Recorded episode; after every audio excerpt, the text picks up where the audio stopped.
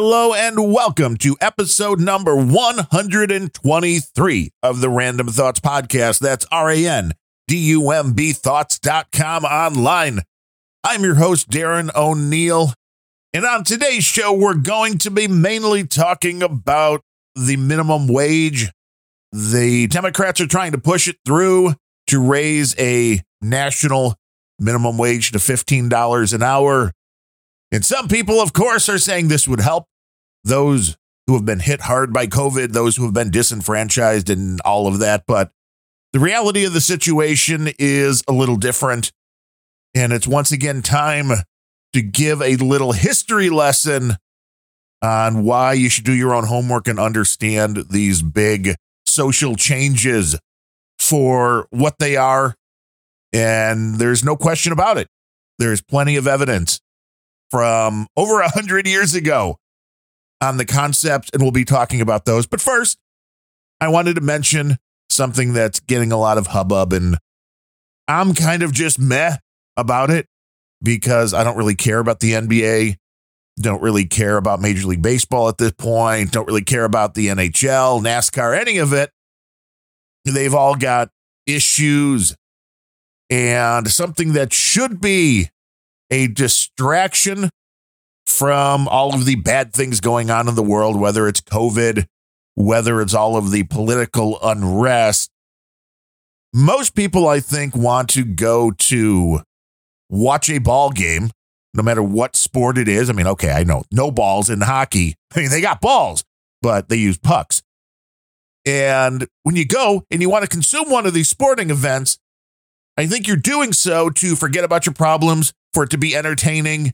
And the last thing you want is politics to be thrust into the sports arena, but that is exactly what's been going on for years now. I mean, everybody's aware of the Colin Kaepernick kneeling and then this really taking off last year throughout the United States and worldwide.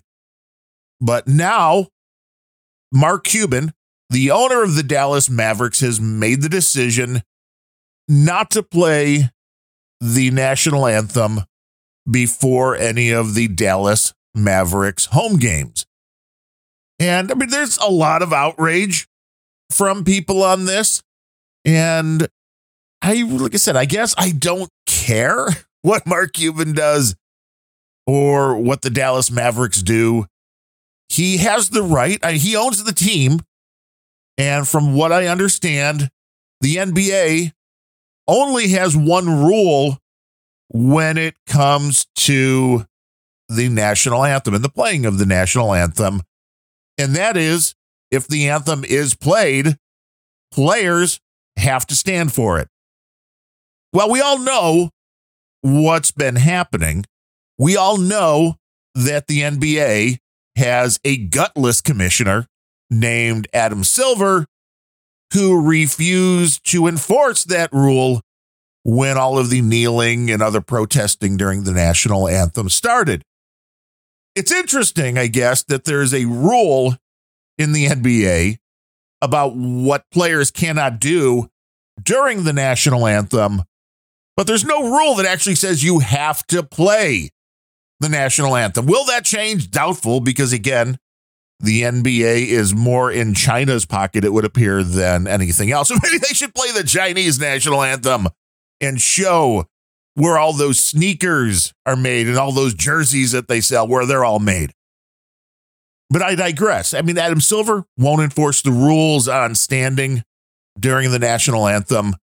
So Mark Cuban decides to yank it. And I don't know who this is offending more because the case can be made for both sides of this. And he didn't say, as far as I can tell, why he was pulling it. He just finally admitted, I guess this has been going on since November and really wasn't making news. So that should probably tell you nobody's paying attention to the Dallas Mavericks. But now Mark Cuban finally admitted that this was his decision. And the case could be made for he didn't like the players kneeling and making a spectacle of themselves during the national anthem.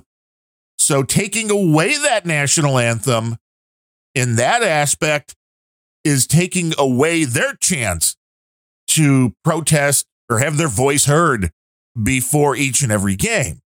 And I don't know if that's why he's doing it or not. He didn't really say, as far as I can tell. If I missed something, feel free to reach out to me, Darren, D A R R E N, at randumbthoughts.com. But the case can also be made on the other side, which is ah, he doesn't like America. He hates the cops. He hates the troops. So he's not going to play the national anthem. I don't think they should have to play the national anthem. And if their fans are fine with that, that's great. If the fans of the Dallas Mavericks are offended by them not playing the national anthem, then don't go to games. Don't buy their merchandise. Do not do anything to support the team. That is how a capitalist society works. You get to decide what to put your money behind and what not to. And if your favorite sports team is doing something you don't like, by all means, let them know by not spending money with them rather than spending money with them. Playing the national anthem before events is a tradition, but that is not a reason why you continue to keep doing something or not. Isn't just because, well, we've been doing this for so long that we have to keep doing it. We have to ask, does it really promote the product? Is it what the fans want? Is it what the consumers want? And every sport's always been a little bit different when it comes to this. And there are also, I think, different vibes, at least for me, when going to a Blackhawk game here back in the day in the old stadium here, the Madhouse on Madison, would get so loud during the national anthem that it, it, there's no question it intimidated the players that were coming into that building, especially ones who hadn't experienced it before, because it was a loud, loud, loud cheering going on that it's hard to explain if you've never been a part of it. I mean, there's always, if you've been at sporting events where things got loud, I don't know if I've ever been in a crowd that was louder than the national anthem at the NHL All Star game back in whatever year it was we went into Iraq. And this was an event in Chicago to begin with. But the national anthem had always been an event before Blackhawk games. Blackhawk fans always got loud, and there were people that had different opinions about that as well, which was, well, wow, they're trying to drown out the singer and they're they're being disrespectful because they're just going nuts during the national anthem. But the people that were there making the noise would make the case that they were doing it because they were being patriotic. They were supporting their country. They were supporting their team.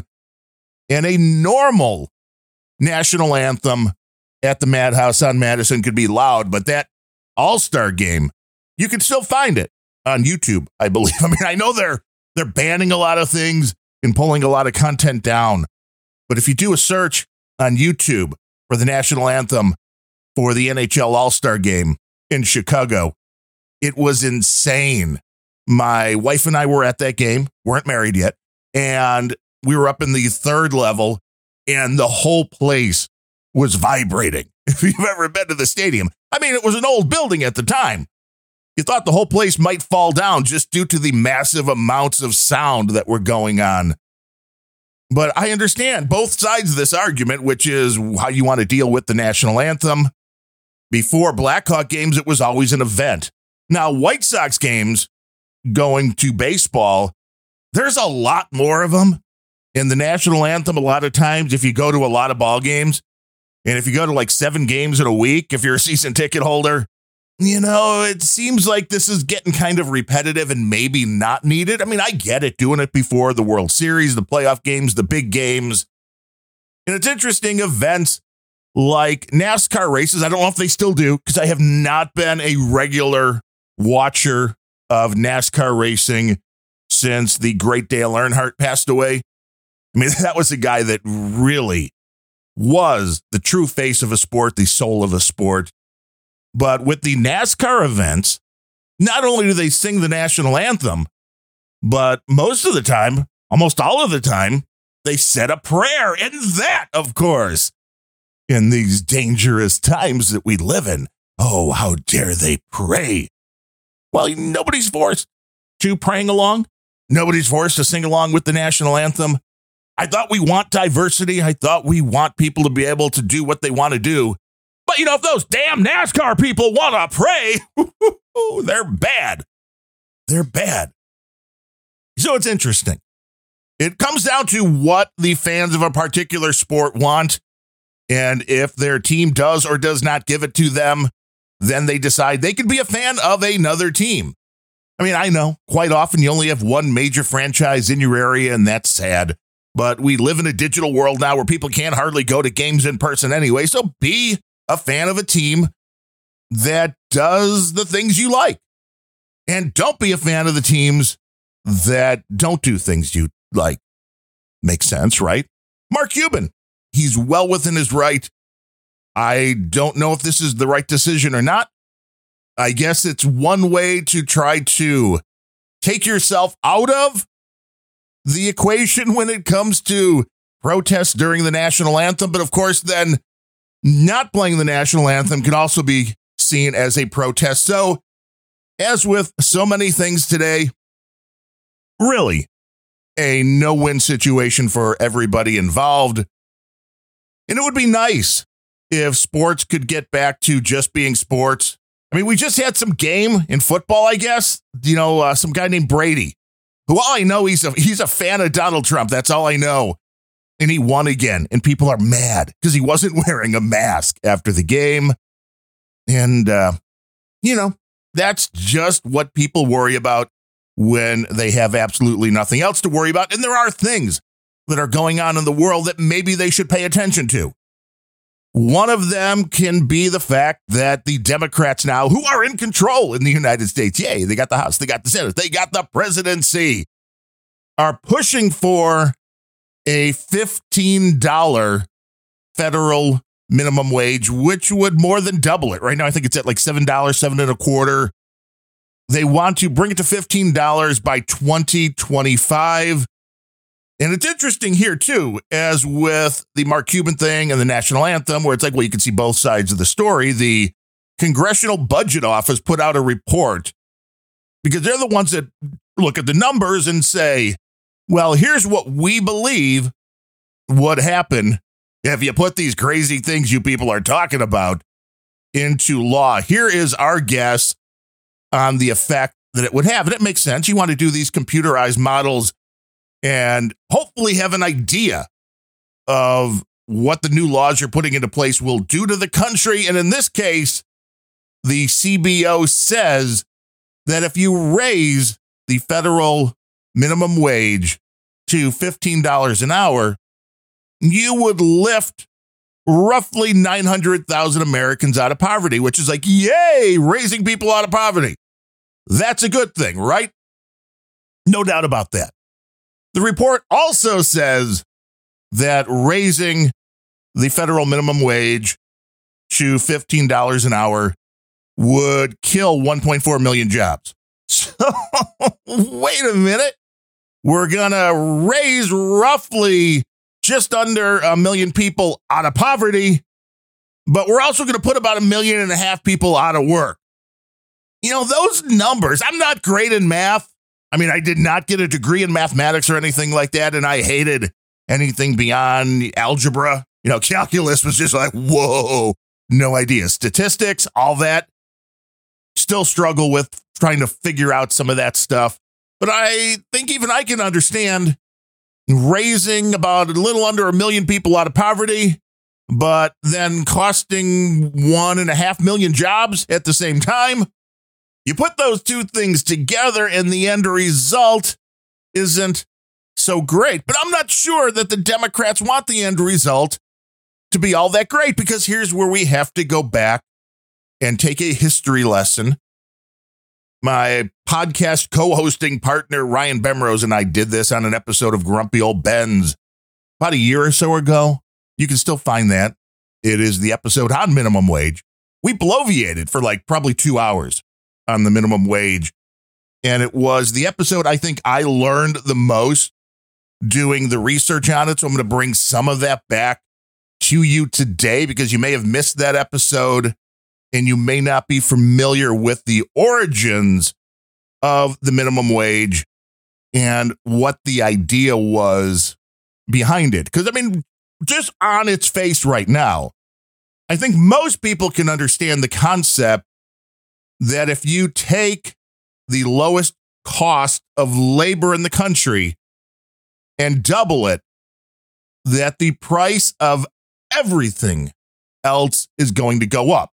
You cannot take the workers at your local fast food joint or your local grocery store, your local gas station, whatever it is. You can't take their salaries, what they're making, and more than double them and expect that the companies that are employing them aren't going to pass those costs along to you. Instead of the dollar menu at your local burger joint, it's going to go up to a $2 menu if you're doubling the salaries, what they have to pay the people to make the burgers. Of course, we also discussed at one point companies like White Castle who are developing a solution that no actual people have to work in the kitchen because they have robots that can do everything they need to do to cook the food, to package it, to put it on a conveyor belt, and it just shows up ready for you to consume, which is one of the reasons why these concepts of raising the minimum wage ends up putting more people out of work and the people that they put out of work are the ones who they're claiming to help the most. The disenfranchised of course. The poor. And you also have to understand a problem with a national minimum wage is that the cost of living in some place like San Francisco is way higher than living out in Montana or Wyoming. Living in New York City, way more expensive than living in rural Indiana. So, a one size fits all concept again will just take you right down the New World Order rabbit hole. And this concept that there's one solution for everyone, and that's folly. The United States was set up in the way that it was in order to allow for different styles of governing, different laws that worked for different populations. Just like you could decide you don't like the Dallas Mavericks. I want to become a Chicago Bulls fan because they do the things I like. If you're living in Texas and you don't like the way they're going, if you don't like the rules, if you don't like the laws, you can just get up and move to Wyoming. If you don't like it in Wyoming, you can get up and move to wherever. And that's one of the great things about the United States and competing for your tax dollar for you to live in their state was supposed to keep a lot of things in check. But as we know, politicians often go off the reservation. Oh, wow, that would be. That would be a bad thing to say, right? That's cultural appropriations. That's hateful in some way, shape, or form. If you want to cancel me, go ahead. But the minimum wage, when it was originally conceived, was part of a eugenic strategy. And I mean, who doesn't love some good eugenic strategies? I mean, Margaret Sanger, you know, the the woman that started Planned Parenthood. I mean, it wasn't because she wanted just to kill a bunch of young black children. oh, yeah, it was. And now look at the support Planned Parenthood has from the community that they're really doing the most damage to. But the minimum wage was part of a eugenic strategy. It was set up as a way to rid the country of all of those undesirable folks. You know, they really don't contribute to society. I mean, you're told that raising the minimum wage will help the uneducated, they'll help the people that are poor, that just need a little help. They should just be paid a living wage. You hear all of this the eugenics concept, this whole planned society concept, was, of course, and is hostile to capitalism, hostile to the free markets. But this goes way, way, way back. And I'll quote here from the New Republic, from an editorial from just yesterday in 1916 when they said, Imbecility breeds imbecility as certainly as white hens breed white chickens. And under laissez faire, imbecility is given full chance to breed and does so, in fact, at a rate far superior to that of able stocks. So, yes, they were worried about those minorities breeding and multiplying and infecting society.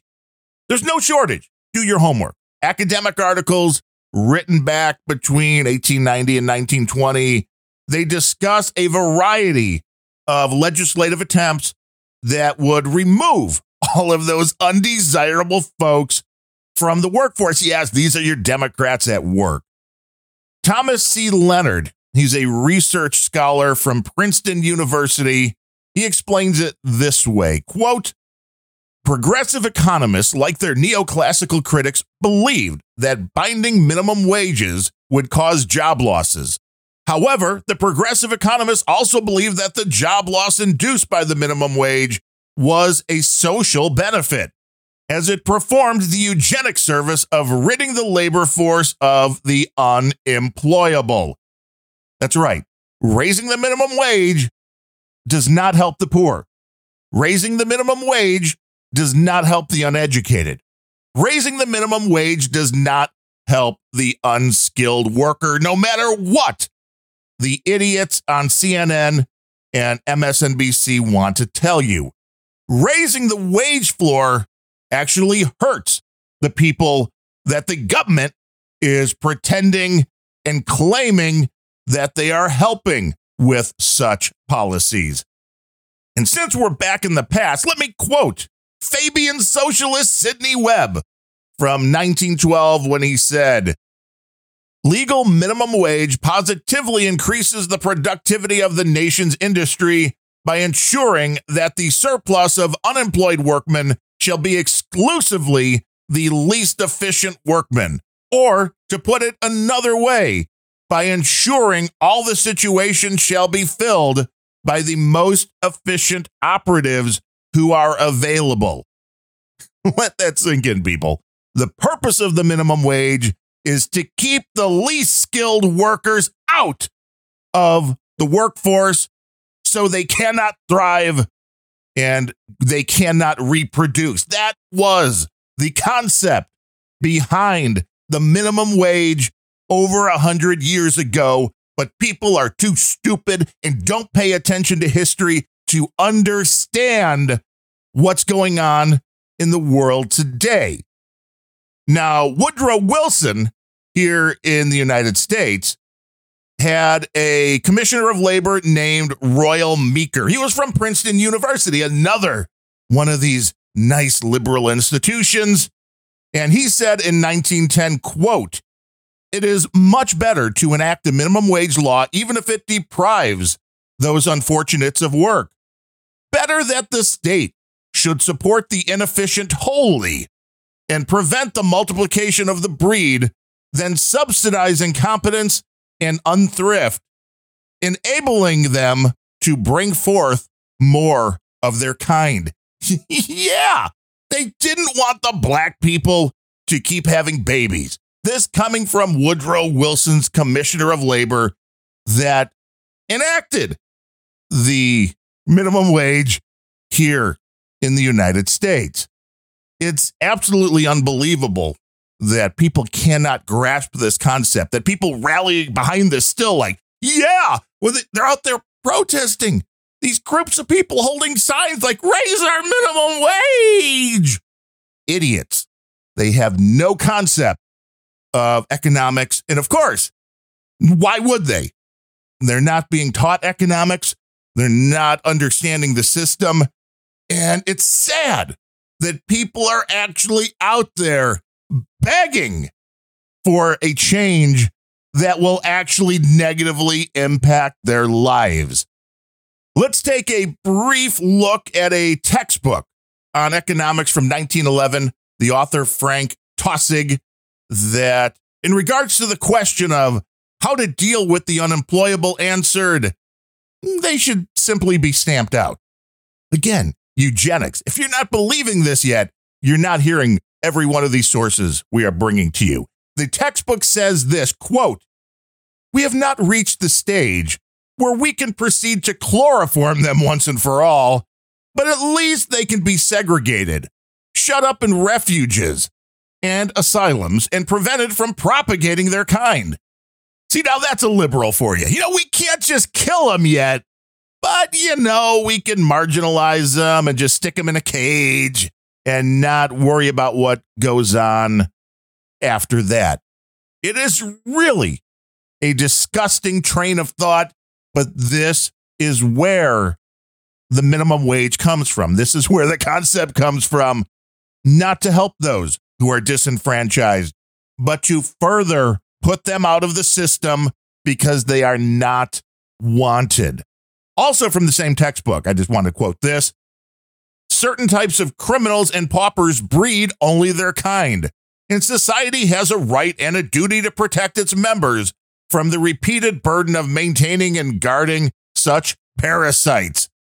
The human race could be immensely improved in quality and its capacity for happy living immensely increased if those of poor physical and mental endowment were prevented from multiplying.